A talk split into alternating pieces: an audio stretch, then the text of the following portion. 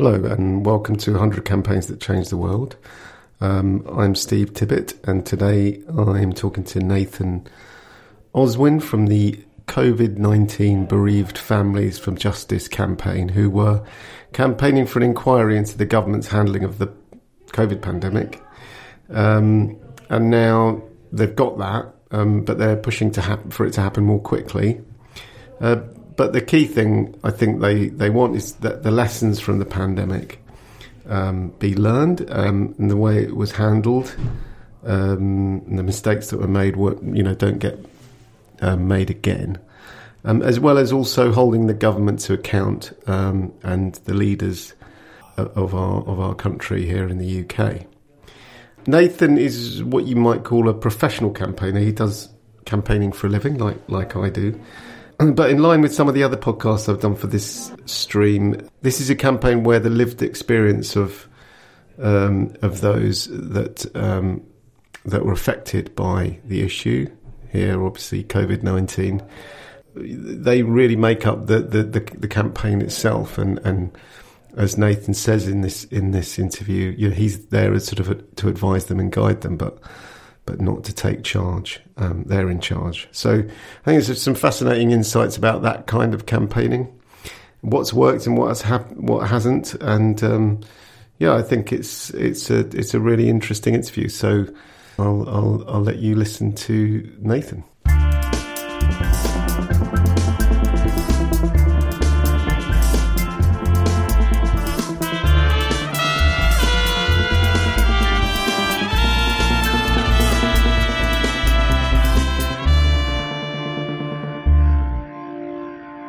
Hello and welcome to 100 Campaigns That Change the World. I'm here with Nathan Oswin from um, COVID 19 Bereaved Families for Justice. That's right, isn't That's it? right. And uh, we're talking about the campaign and um, the progress that it's made, but also kind of what, what makes it tick and, and, and what's been successful about it. Um, so, Nathan, if I could just ask you first um, if you could say a bit about how the campaign evolved and then also how you became involved. Sure, no problem. So the campaign first started um, early May 2020, so over two years ago now, by Joe Goodman and Matt Fowler, who had both lost their dads, unfortunately, to COVID 19 in late March, so right at the very beginning of the pandemic, who were convinced that government policies or mainly government inaction around lockdown uh, periods had contributed to their loved ones losing their life. Um, Joe had done an article for The Independent, obviously online now. Um, Matt had commented on it saying, Oh, I feel exactly the same. The Independent helped put them in touch. Um, and they started a Facebook group as you know the only ways that people realistically could gather at that point with, with lockdown starting to then be implemented towards the end of March um, to come together to try and make sure that there was some element of accountability is how it really started.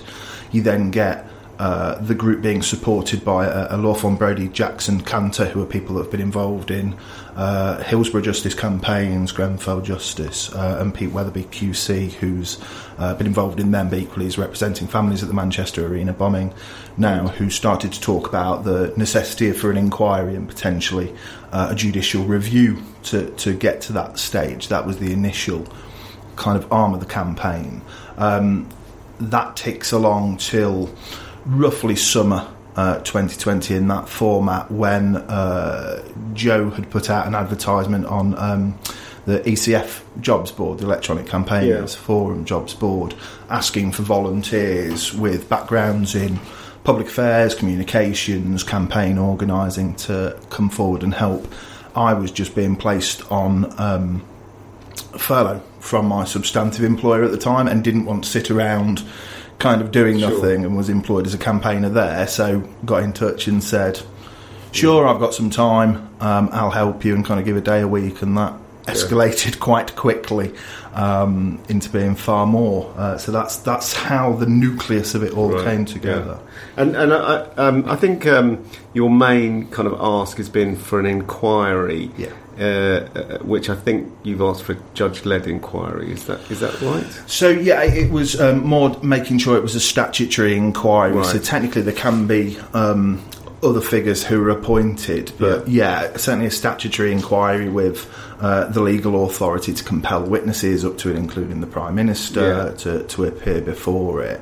Um, which we, we got commitment from the government for that back in uh, May 2021 um, with a start date of allegedly uh, spring this year, but uh, I think we're, we're not there yet. And the inquiry, whilst the bones of it are being assembled in the background, it's still not been established on a, a legal footing. Yeah. But the important bit was, you know, it's been announced and, Right. and will be set up as a statutory one. So now you kind of got at least some or most of what you want in place. What kind of what uh, you know? What, how has that evolved? How have your asks evolved?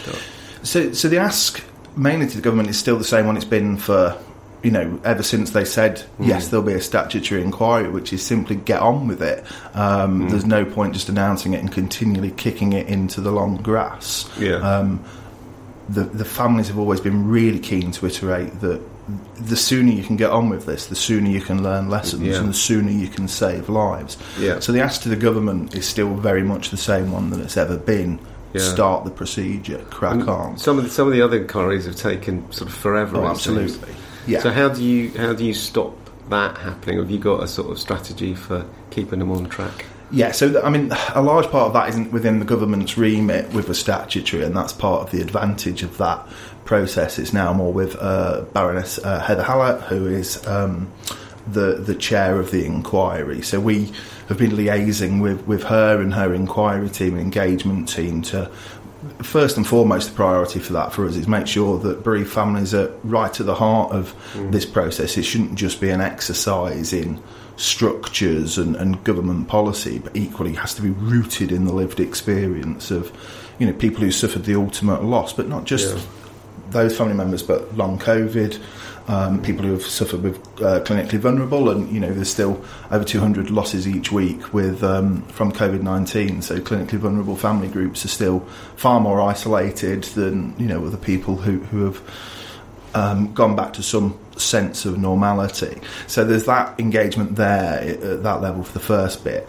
The way, the strategy for trying to make sure it doesn't, um, you know, report back in 15 years and everyone goes, oh, well, that was two decades ago and the problems are, are kind of fixed now.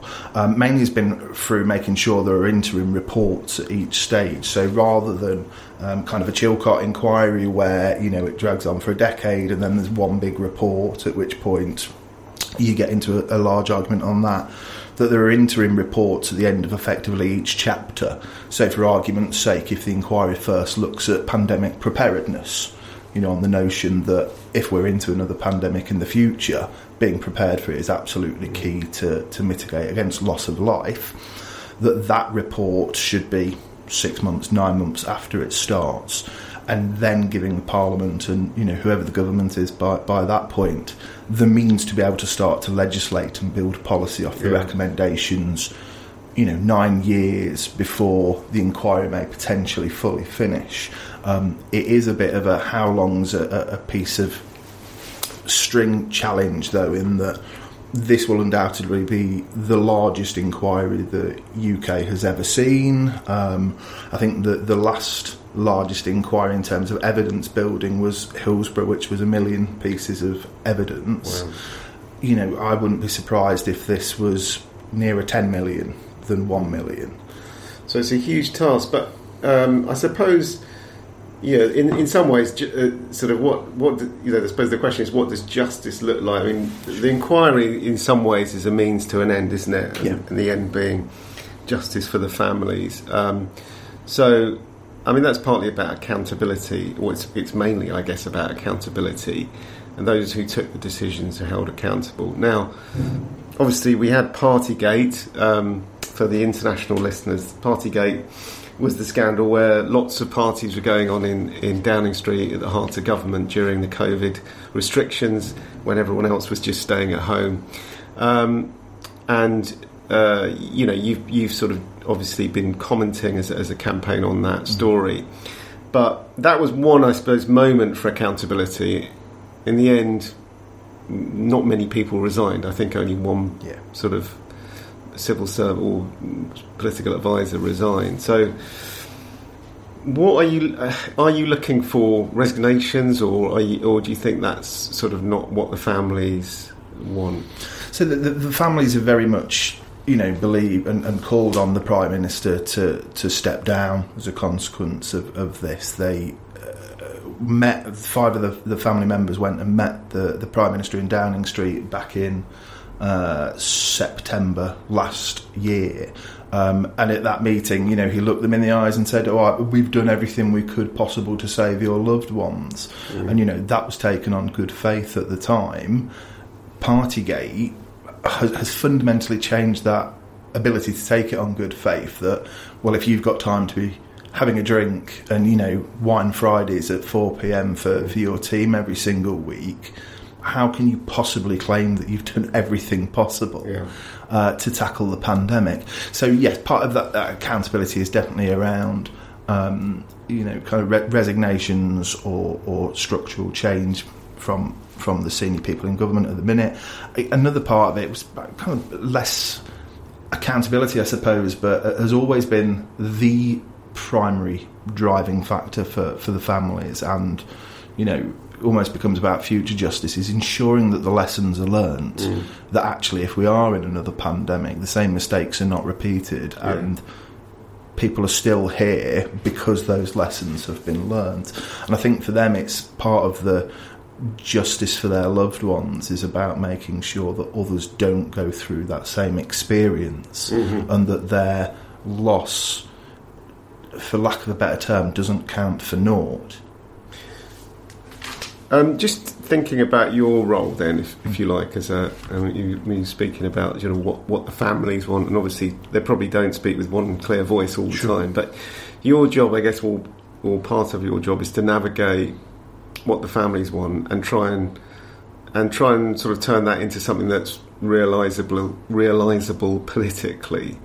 It, how do you manage that tension? What what what sort of um, mechanisms do you have for making sure that the families are happy, but you're also kind of not over promising what's possible, you know, in, in the political realm? Yeah, so I, I think there's a couple of key elements within that. One is we are set up as a structure to give ultimate empowerment and decision making to the families themselves. I've always said, look, you know, I should effectively be treated as an officer or as a civil servant, in effect, who's there to help implement your priorities and determine the best way to make sure that happens. And we've built that throughout the whole structure. So um, the kind of trustees of the organisation have to be bereaved. There's then a central committee underneath that where every single member has to be bereaved. It is only people who are bereaved who have a vote in that committee, whereas, you know, I'll attend and make recommendations and, and suggestions, but it's very much about empowerment for them. So that's one key element uh, within it.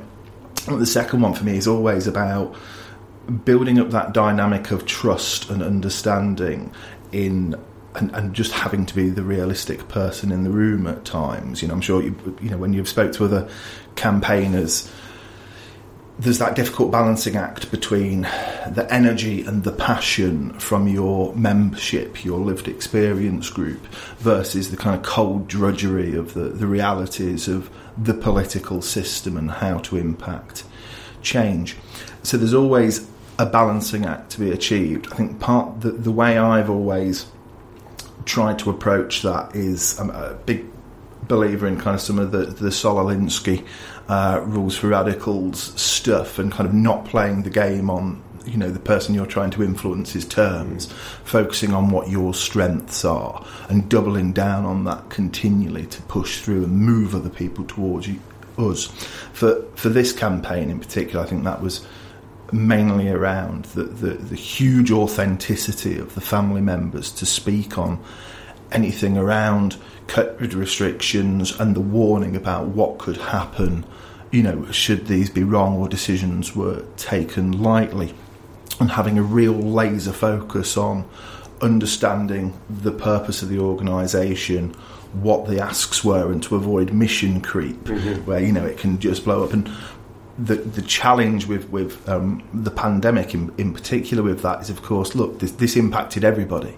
So it's really easy to have that mission creep set yeah. out because do you start commenting on um, you know, kind of economic support packages for small businesses. Well, that's to do with the pandemic, has a knock on effect to uh, people's faith in the state and therefore yeah. um, trust uh, guidance. But actually, so we started to, to ensure we were building broad coalitions with other lived experience groups in those areas. So, for example, ex- excluded Unity Alliance, who do a lot of stuff around um, uh, economic exclusion and make sure we all understood where our authenticity was within that wider sphere and sticking to that and pushing through. Mm-hmm. I wanted to ask you about your um, allies uh, in this, and as you, you, talked about mission creep, um, there, there, must be a lot of organisations um, who are knocking around this space who want to contribute somehow to the inquiry or are calling for inquiry. Do you? Is there any sort of coalition that you have, or is, it, is there an informal mechanism of organising these different groups, talking to them, networking with them? It's very much an informal uh, one, rather than a you know. There's not a meeting that happens each month with all that those kind of partners within it. Mm-hmm. But yeah, you're, you're, right. There's a huge amount of organisations. Some, you know, heavily established, the TUC, Unite, you know, that kind of trade union movement, um, the Runnymede Trust, you know, well, kind of traditional community sector organisations, and then the or what I'd always describe as kind of the organic lived experience groups that we'd fit in that have pushed through. So was excluded Unity Alliance, Long COVID SOS, um, right. etc., who work together and try and understand where are again it's that authenticity. Where is the the area within the inquiry that realistically you cover? One one of the things we did and to give an example of uh, our approach with elements was we did commissioned a report called uh, learn lessons save lives that was highlighting what we believed the main terms of reference should encompass, what bereaved families wanted the terms of reference for the inquiry to look like, where we partnered up with organisations who have great expertise in an area. So, for example, uh, the TUC contributed an area around health and safety within the workplace, and then we would match it up with a family member whose story of, of the loss of their loved one involved a failure of health and safety in the workplace and to match up and show the realities for from the theory to the, to the realities. I, I think one of the big challenges for campaign organisations generally is that we, we've become quite good at talking around the theory, the facts, the, the data sets, but not necessarily always double down into that and say, and here's what that means. Here's what that on a human to human level exposes and shows. Um, and I think, you know, that is, I believe, how a large amount of the population uh, engage with things. Yeah. You know, one of the bits I've always said to our campaign is look, you know, stories are the most powerful form of human communication. You know, we're almost inbuilt with this knowledge of, of you know the stories around apples representing temptation from all the way back from the story of Troy up to the Bible. And you know that's because these things have been told for thousands of years. We relate to each other in stories. We are brought up on them. Yeah. and so if you can translate that theory that practicality that truth into true stories that speak with authenticity then you'll relate to a lot of people yeah and just um, was wondering whether there were similar international campaigns that you were networking with. Or, uh, I mean, uh, does everyone, does do, do all countries feel that their government have messed up the COVID response, or or is there just a handful? What does that look like? I, I, I definitely think most countries have questions to ask of their uh, government about how they handled the response. Now, whether there's been an organic movement underneath it that's kind of lived experience or mm. not, I, I think is is slightly different. We're, we're aware of there are groups in Italy and Australia, but again, their asks, you know, are, are not necessarily based around inquiries, but are definitely around accountability. There's a small pocket in America that, that does it as well, but it's not a hugely interconnected global a movement around this. I think partly because so much of our work was done during the pandemic, when of course, you know, the, the news cycle, you know, which is already increased now in the modern world, but would change three or four times during a single day Yeah. just to keep up with everything. We, we're only a very small organisation. We don't have huge capacity needs, and I suspect that's the ca- case for a lot of others. We have started to um, talk to our, our Australian equivalent, who are looking for effectively a royal commission Right. um, into the handling of um, the pandemic over there. Um, but I think we're probably viewed as the most organised and um, kind of established group around this area. We're going to uh, stop there for a short break. We'll be back in a minute with, with Nathan talking about uh, COVID and uh, justice for the families.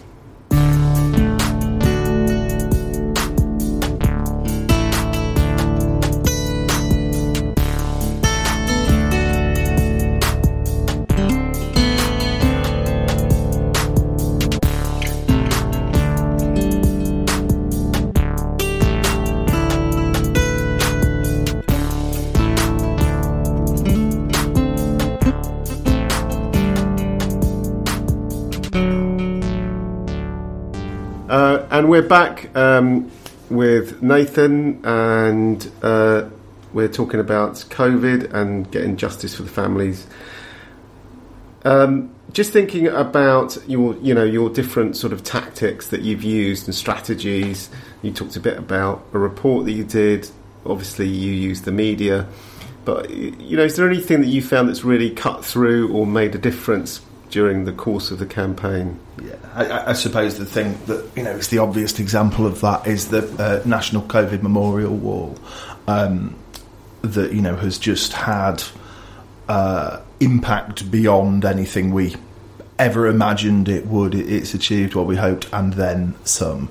Um, whereby you know part of the theory was obviously it was mainly around memorialisation and giving families a place to go to and for people who had missed you know those kind of really important last rites almost to, to be able to say goodbye to their loved one and give them a, a home and a physical space that represented their experience. But equally I think played a role in changing the tone around what the pandemic was around before then you know most of the if you saw an update on um, COVID 19 on, on the BBC, for example, on the website, it would be an image of the Prime Minister at um, the press box where he was doing his daily briefings, which is now obviously infamous for um, uh, one of his senior advisors kind of laughing around uh, Partygate.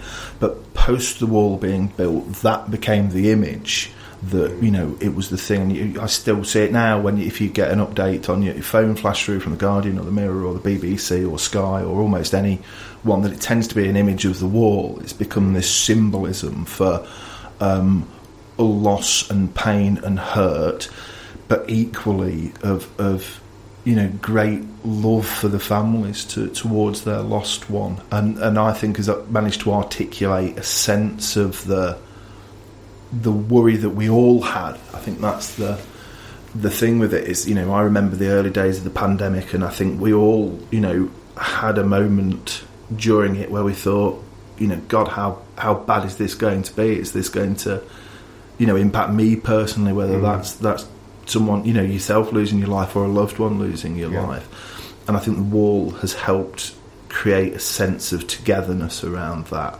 again. So that that you know has has been phenomenally successful. The other key tactic we've we've definitely focused on in actions, um, and it's around from the thing when I first joined and helped the group. The most common feedback that we got from uh, members was that they were fed up of their loved one being treated as a statistic.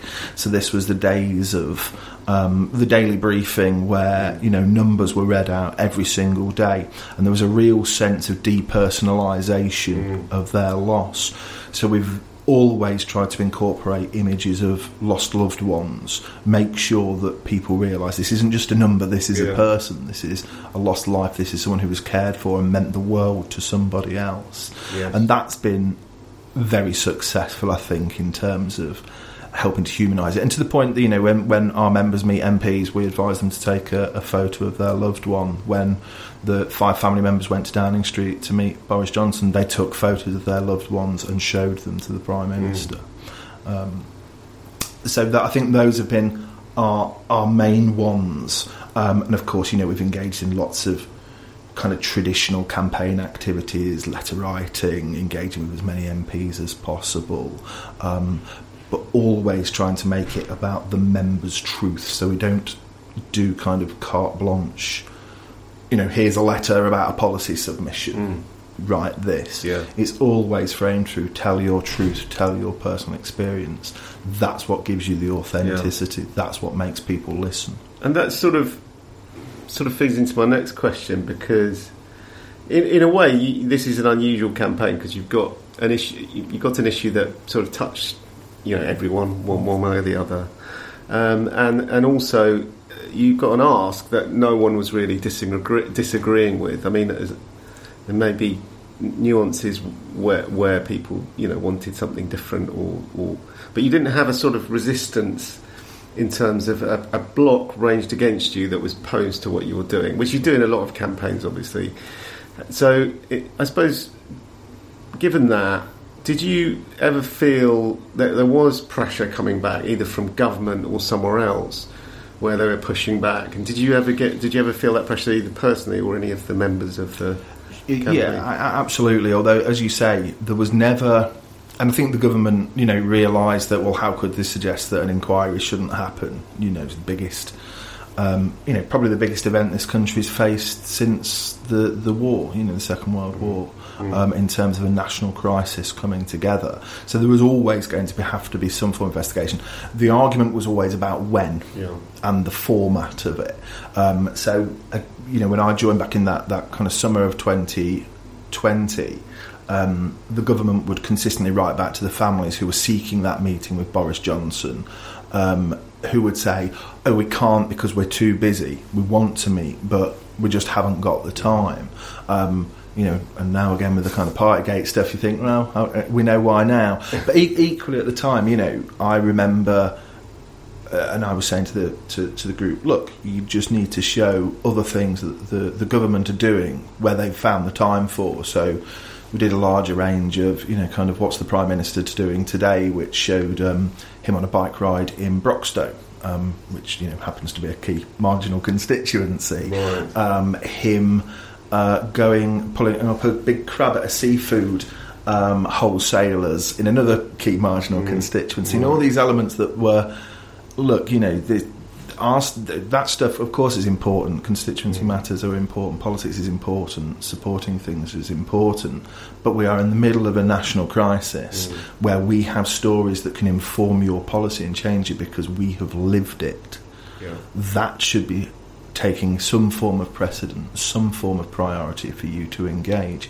So it, the pressure was only ever around the the when not the if. And, yeah. and that's still the argument now. You know, uh, yeah. the, the, families and, and, our position has always been look, the inquiry should be started immediately, and the best time was yesterday, the next best mm. time is now. Um, but, you know, they've still not formally triggered it. So that's always been the crux of the argument and the back yeah. and forth. The danger now, I guess, is the government can say, well, we've, we've set up the inquiry and, and the, any delays are not down to us, it's down to the sort of technical aspects of the inquiry? Um, well, not at the minute. So until the Prime Minister formally signs off the terms of reference, the Which inquiry he hasn't, yeah, he hasn't, hasn't, yet. It's on his desk. And he's it's, it's on his desk. Um, we're told, you know, they're talking to devolved nations, which is quite right that they should. Mm. There's, there's, you know, um, Scotland has already announced its own inquiry um, as well into devolved matters. So there has to be that liaison. But you know that's been sat on the desk for yeah. nearly a month now, right? Um, and this has been the habit of, of our engagement with the government is, oh yes, we'll get it done by X, yeah. um, and you're very lucky if it happens one minute before X is is finished. Mm. Um, you know, so another example, we were told the inquiry, um, the chair of the inquiry would be announced um, by Christmas, back in that meeting in September, and of course it's done the last Thursday before Parliament goes into recess. For It's sort of the modus operandi of this government that they would just, they're so slippery, aren't they? And they, um, they, they kick things, in, continually kick things into the long Uh, uh, grass, uh, abso- deliberately. Absolutely, and look, you know, th- there is um, a very understandable political reason for the government not wanting, you know, the public hearings of the inquiry stage to happen this side of a general election. Mm. You know, what whatever and happens, it is going to uncover failings. You know, Mm. that's entirely its purpose is to discover failings and to, you know, uh, make recommendations to avoid them in the future. Politically, that is of course problematic, um, and so the you know boot the can down the road Mm. um, and work it around political timings. You know, makes sense from their perspective if that's the driver. Mm. Of course, our driver has always been, well, if you start it, you can learn lessons and save Yes. lives, and Mm. that should take precedence over everything else. Do you find it? You get the question from journalists? Um, you know that they're, you know that they they know what you're asking for, you know, and and what is but what's the news story that you can provide? Do you, do you, do you get that question now? Because you, you must be difficult. Yeah, everyone knows about the issues. Everyone knows about the families. Everyone knows about the inquiry. Mm. So what's the news story that that they're supposed to write? It, it, it's always the personal story of the member, and, and to be fair, we think that's what it should be. Mm. Again, you know, back to that earlier point about stories being the most powerful way for, for people to communicate with each other. They articulate and highlight failings. They articulate and highlight, you know, where other people have been brilliant, and you know, we've we've all heard stories of, of nurses, you know, going that extra mile to help people say goodbye to a loved one. Um, they could all be symbolic within there. So that I think is really the story. You know, that permanent bubble along, as you say. You know, look, everybody knows the inquiry is you know coming at some stage. Everybody knows around the asks. You know, the, the public is is well aware and has an opinion on how the government has handled the pandemic. Although I'm sure that'll be informed at a separate stage. But journalists are primarily interested in those personal stories. But I I think that plays to our strengths. I also think it's the right thing to do as well. Did, you, did you ever get um, uh, any offers from sort of high profile celebrities, shall we say, or high profile people, or was that not a temptation? You wanted to keep it, you know, keep it um, sort of the, the, you know, if you like, the real families and the real stories. Yeah, but we've never had kind of proactive outreach. We've had some support from um, people. So Riz Ahmed has, has shared some of our stuff. Um, Alastair Campbell, if he's a celebrity classed element Yeah, now, or a politician, now, or yeah. um, you know, has, has been supportive and said things, and, and numerous other ends. But for us, it's always been about making it about the the family members as, as much as anything else. I, partly, you know, the advice I always give to a member when they go to speak to the media for the first time is look, you're not a politician. Don't speak like a politician. People are fed up of hearing mm. politicians. They want to hear reality. They want to hear that person's real truth and experience. And that's what forms a bond. I think, you know, people are, are, are kind of they can tell when someone is not necessarily authentic. We're so accustomed to it now because Mm. that's been the political trajectory for decades and decades. Mm. And people are railing against that. I think that is why, you know, lived experience groups are getting higher profile and are people are being able to speak for themselves, obviously aided by, you know, social media and the, the growth of being able to get your message out there anyway. Um, but that was always the main bit for us. We, we've always welcomed support whenever we can have it, but you know, front and centre of our campaign is, and I think always will be, the families themselves, because that's what gives you the authenticity and that's what gives you the power. Yeah. Um, there's some a question I often ask uh, campaigners is um, is about sort of uh, keeping your energy. How do you keep your energy levels up, and how do you keep going and sustain yourself as a campaigner, as well as uh, obviously the the key you know uh, campaigners that are, that are from the families, and and you know it, it must be difficult anyway when you're dealing with such a sort of um, you know, a, a, difficult set of issues and a difficult set of emotions around this. So, how do you? What do you say to people to sort of keep them motivated? I think there's a, there's a couple of things at, at the starting bit, which is for you to be able to do it, you have to accept some truths. You know, one is exactly what you've articulated that campaigning requires an awful lot of energy, uh, a lot of drive and determination, and ability to focus on that goal, and, and you know, kind of almost be the, the bulldog with a bit between your teeth on it.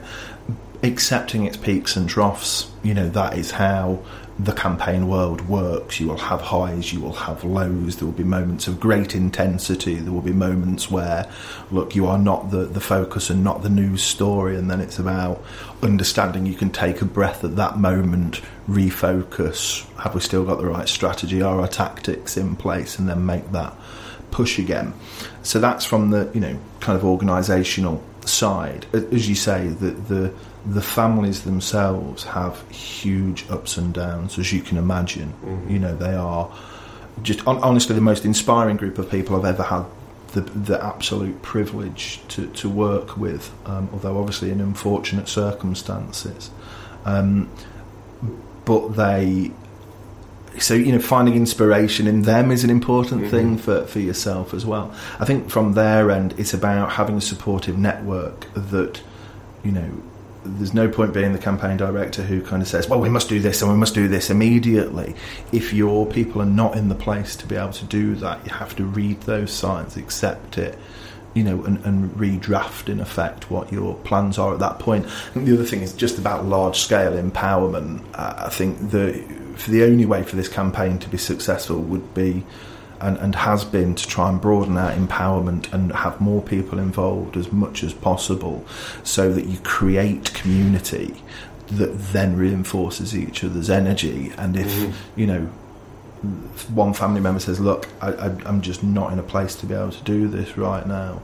Somebody else says, Well, look, we're a team, we're all in this together, I'll pick the baton up.